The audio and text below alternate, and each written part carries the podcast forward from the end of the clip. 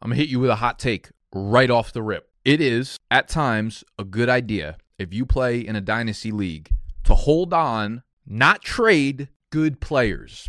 All right. There's some guys that are on your team that score a lot of fantasy points. The way you win championships in fantasy football, believe it or not, hot take, is by scoring a lot of fantasy points. But value, but value. Fuck your value. I muted the word value on fantasy Twitter years ago. If I've ever used it, then I've muted myself. People are infatuated with the word value. Value don't win you championships. Fantasy points win you championships. There are some players on my dynasty teams that I will not be trading. I don't care what you throw. Yes, if you give me 72 first for Kadarius Toney, I'm rejecting that shit. All right? Don't bring it onto my team page. Don't send me trade offers like that. This is part 2 of 5 must keep players on your dynasty team. We did part 1. We made a film about it about a month ago, and I hope I hope for your sakes, because I'm coming to your doorstep. If not, I'm checking your rosters. I'm checking them twice. I'm like I'm like the Santa Claus of this fucking dynasty trade sheesh. If you've traded any of the five players in the previous video off your dynasty team, get off my channel. Go watch the film first to confirm whether or not you done did it. That'll be linked below. First link in the description. Go watch the first part. Come back, watch the second part. But before you do so, make sure you tuck your shirt in. Stop yelling. Now listen.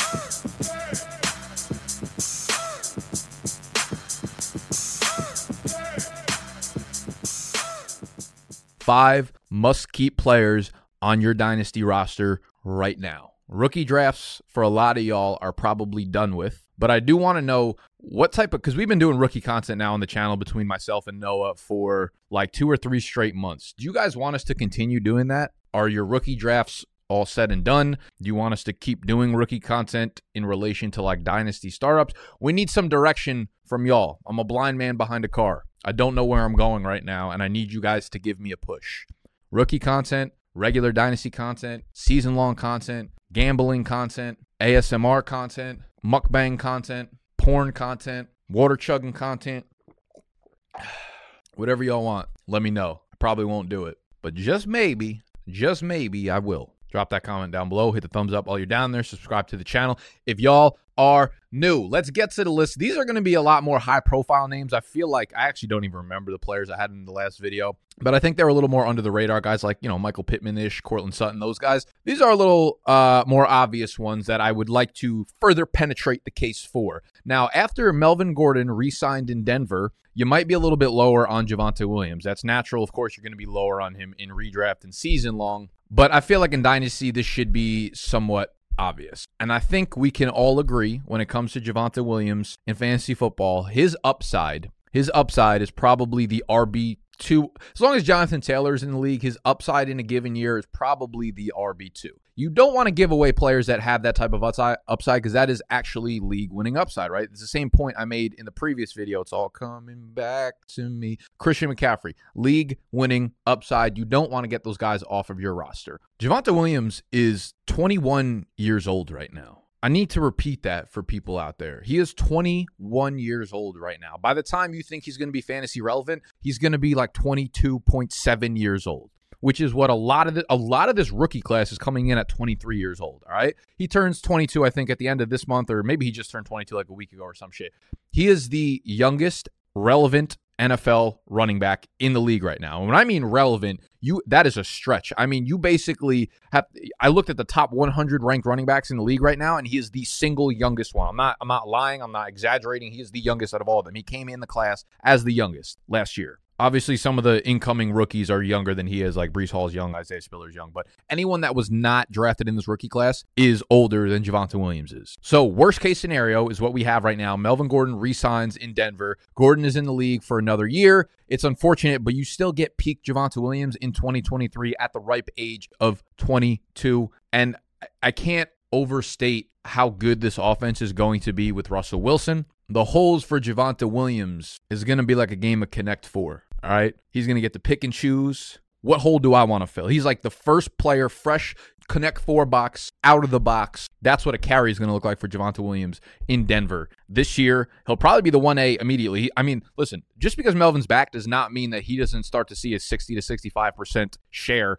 of the workload in Denver. And that's going to be a very, very valuable share piece of the pie there for Javonte Williams. So he is untradeable to me. If I own Javonte Williams, like the shit that you would have to throw into my inbox for me to hit accept, it needs to be like outside of fantasy football. You need to be offering me money, cash, uh, your IRA savings. That's the type of shit that's going to get Javonte Williams off my roster. Nothing less, nothing more than outrageous financial incentives outside of fantasy football. Same thing goes with DeAndre Swift, man. Another guy, I'm going to be honest, I was a little hesitant to put him on this list. I'm still a little unbought into the fact that DeAndre Swift will ever be an elite runner in the NFL. But the way the NFL is shaping up, like to be an elite fantasy player is not the same thing as being an elite runner, and it doesn't actually matter.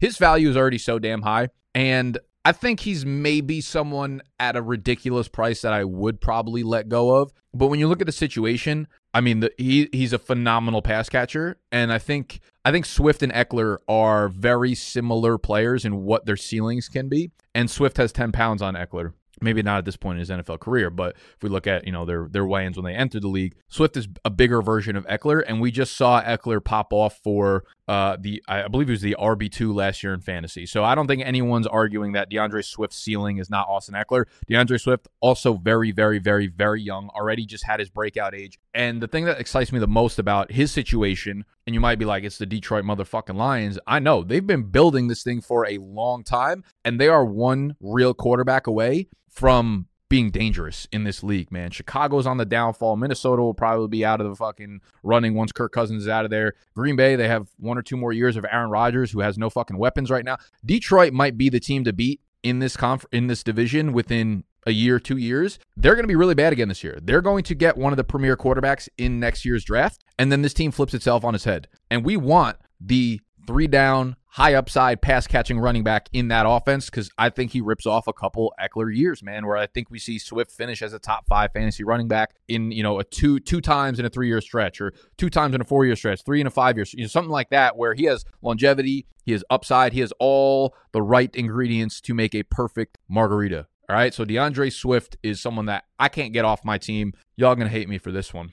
I also wrote this probably about a month ago when I when I actually filmed the first piece, but then we went heavy into rookie content, so I haven't really changed up anything here, even despite all the negative press. Kadarius Toney of the New York Giants. Y'all know I, I have a Tony fetish, man. I have a Tony fetish. I love Kadarius Toney. I love Tony Soprano.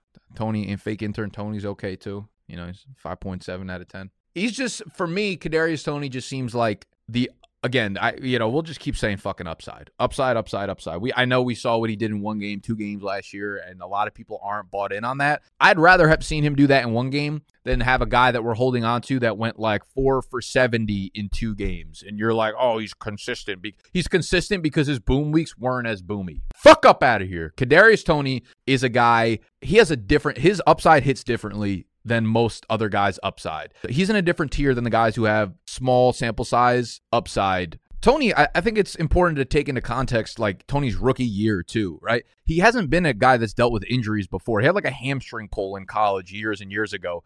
But last year was fluky, in my humble ass opinion. I'm only technically a doctor, so take that with a grain of salt. But one of my biggest red flags in redraft in general, not just Toney related, is late summer injuries to a player, uh, specifically lower body, but a lot of times for receivers, like shoulder injuries tend to linger into the year. Guys who like pull a muscle, hamstring, calves, whatever, in the later part of August, early September, almost never have a good full season because they rush their return from injury. They're not 100% when they get onto the field. They want to be there for the start of the season. And that likelihood of re injuring themselves when they go into the year at less than 100% health is so much higher than a guy who steps on the field at 100% health. So, no, we can't predict injuries, but we could say with fucking factuality that if a guy steps on an NFL field at less than 100%, he is 100% more likely to injure himself because he's already injured. All right. And that's what we had with uh, Toney stepping into last year. Not only did he deal with COVID in August, right? We, we don't want to talk about that. He had COVID in August, missed a bunch of time in practice. He had a month long hamstring injury in August, right? That didn't subside until September. Big red flag, okay?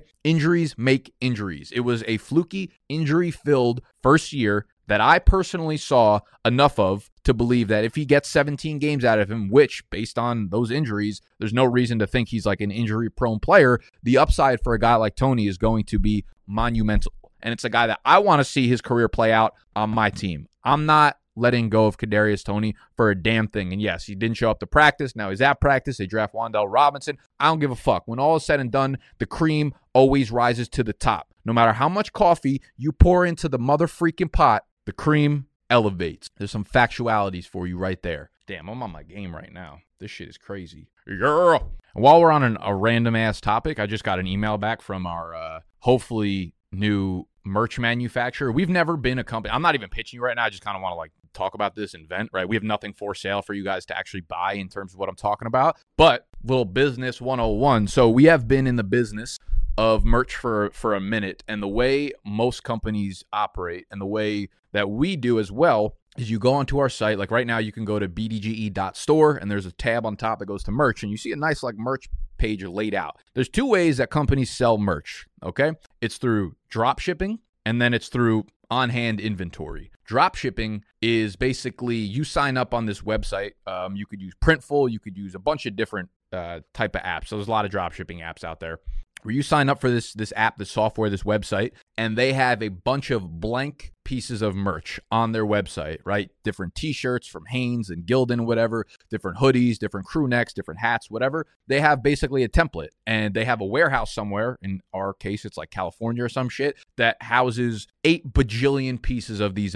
this apparel, right? So they have all the all the t-shirts that they show on the website. They have a warehouse where they physically store like a billion of them because a bunch of companies are using drop shipping. And they have this warehouse filled and what you do is you upload a file, right? We create the logo whether that's in like Illustrator or Photoshop or just a PNG, whatever, and we upload it to the site, and then we maneuver it around on the merch, and then we put it up on the website. Right? They have this code that like integrates with your website, so that it puts their T-shirt on there and it puts our logo file on there, and that's how that drop shipping is done. So you guys order a piece of clothing through our website, and that warehouse, that company, Printful, gets a notification saying Ricky Johnstein in Minnesota traded Kadarius Toney off his dynasty team, cancel order, right? That we actually have that hard coded into our backend. So don't trade him or else you're not getting merch. They get a notification and they do all that work. So they say, okay, we got to uh, find the T-shirt. We've got to print the logo onto the T-shirt. We've got to send it out to Ricky Johnstein out in Minnesota. That's the way dr- drop shipping works. It's good and bad.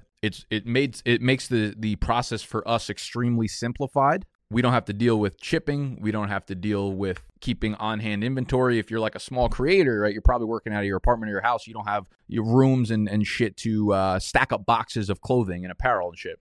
So there's upsides and downsides to it. The downside is the profit margin is much lower, right? Because they're doing all that back end work, because they're housing everything. The money that you actually make off merch is. Uh, there's been times where I've literally run a sale. I'm like 25% off all of our merch, and we're like low key losing money. We maybe made like 42 cents on a sweatshirt, some shit like that. So the profit margin way lower. You also get a much smaller selection. You don't choose your manufacturer, right? They give you a selection of Gildan Hanes, uh, next level, you know, five or six different types of different manufacturers that you could choose from, but it's not unlimited. So a lot of the times the quality of these are not uh, up to par, right? And you don't actually get to see what you're sending out. If there's just a batch for whatever reason that smells funky in the warehouse, they might just send that out to your customer. You don't have any like oversight or overlooking towards how they actually operate on those pieces of clothing. So that's the downside. There's upsides, there's downsides. Any like really successful, actually, I say this probably naively and unknowingly because, for instance, a company like Barstool sells merch at a wildly high volume.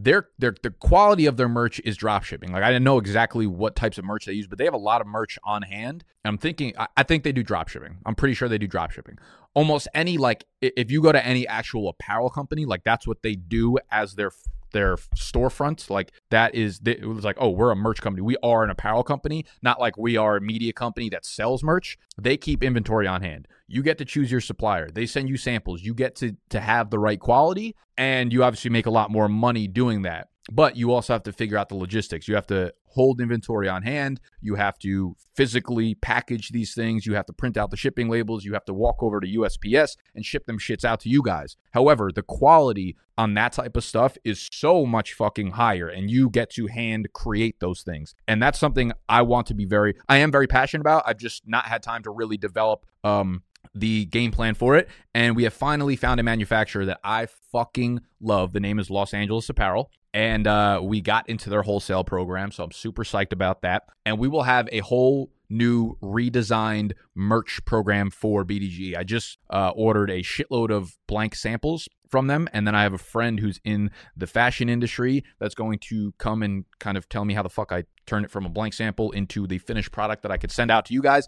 But they're going to be like these crew necks. They're going to be these hats. They're going to be the uh, the quality for that. You literally won't find better quality at a real clothing store, at a real apparel store. I'm really excited. As you can see, the reason I even went on this tangent was because I got an email back from Los Angeles Apparel with my shipping update of where those blanks are, and they should be here by Monday, May 9th. So this was actually probably yesterday we got them. I'm fucking excited. Um, this will be by far and away the best merch we've ever had. High quality. There will not be one single complaint on it. I guarantee you. Anytime we do giveaways, y'all are going to be hyped up to get this this sheesh. We're going to have new designs. We're going to have uh, the the quality of this merch is going to be wonderful. It's also going to be expensive, obviously, because it costs us a lot of money to actually make it. Um, but it'll be well worth the price, and I'm really, really excited for you guys to actually see it. We'll probably start off the rip with like five or ten giveaways. Have y'all send in pictures. Have y'all send in testimonials. I want video testimonials of how comfy this sheesh is. Okay, that was like 82 minutes in the wrong direction. Let's get bike in the right direction, which is not where the Packers are going, but AJ Dillon himself is going in the right direction. He's another guy with unbelievable upside. We have Rodgers with his new contract, which guarantees AJ Dillon will be paired with Aaron Rodgers for the remainder of his rookie contract. They have a huge out in Aaron Jones's deal after 2022, and that would save them $11 million against the cap. We will put up cap number up on the screen. They don't have wide receivers on the payroll really anymore with Adams gone. Dillon will still be on his rookie contract, and whoever they draft this year at wide receiver, right? Again, sorry, I wrote this bike in the day. They drafted Christian Watson.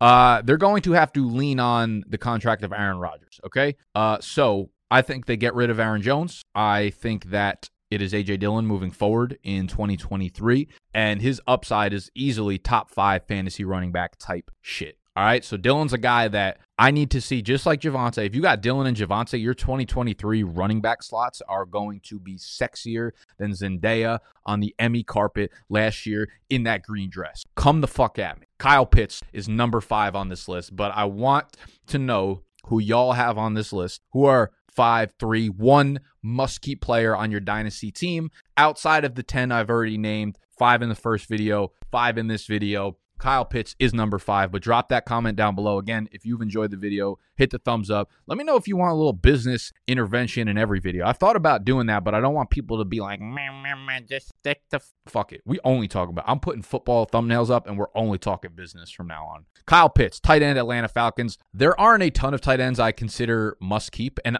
to be completely honest, I don't know if there's a single tight end in dynasty right now that I would put in the must keep category outside of Pitts. I think you can make the argument for Andrews, but personally, like I'd give up Andrews for like a younger. I'd give up Andrews for like Hockenson in a 2023 first or like Goedert and you know something like that. Maybe not off the top of my head, I'm just thinking. But Andrews is a guy I could definitely part ways with. Kyle Pitts is a guy that there's no.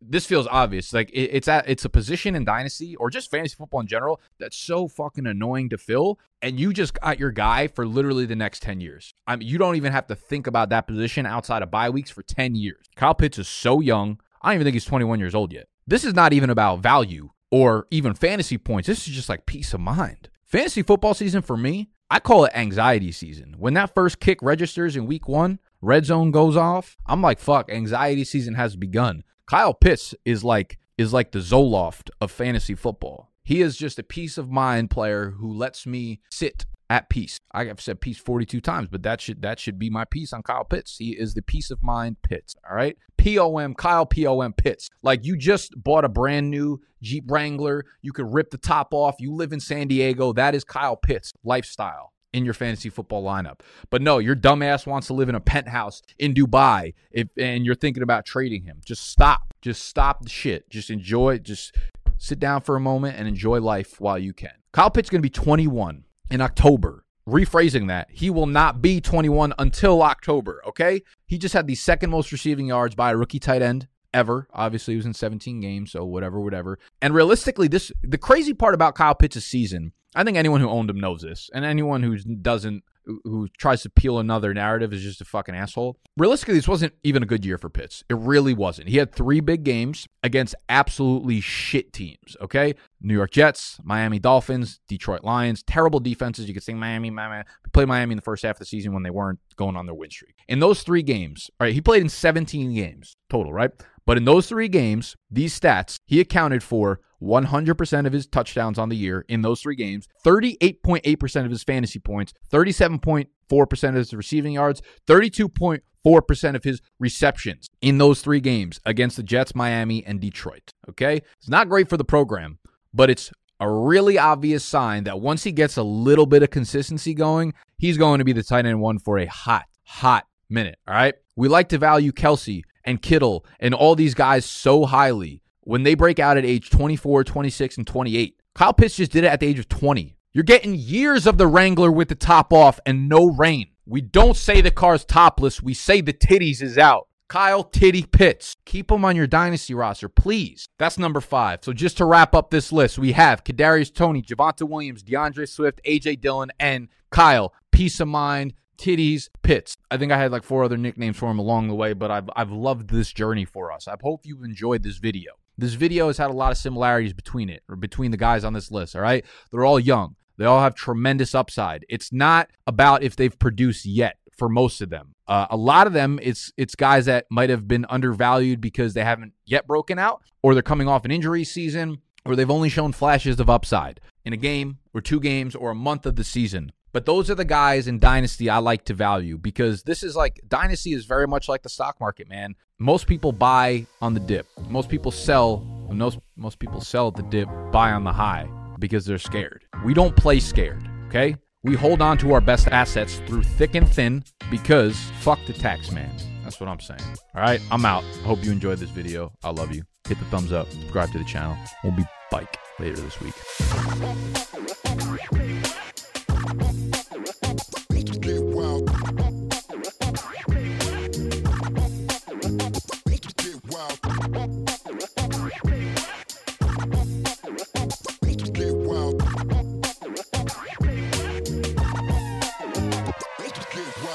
Sick of being upsold at gyms?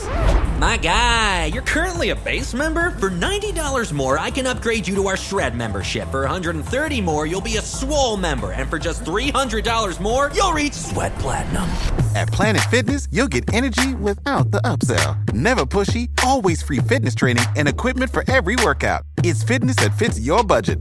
Join Planet Fitness for just $1 down and $10 a month. Cancel anytime. Deal ends Friday, May 10th. See Home Club for details.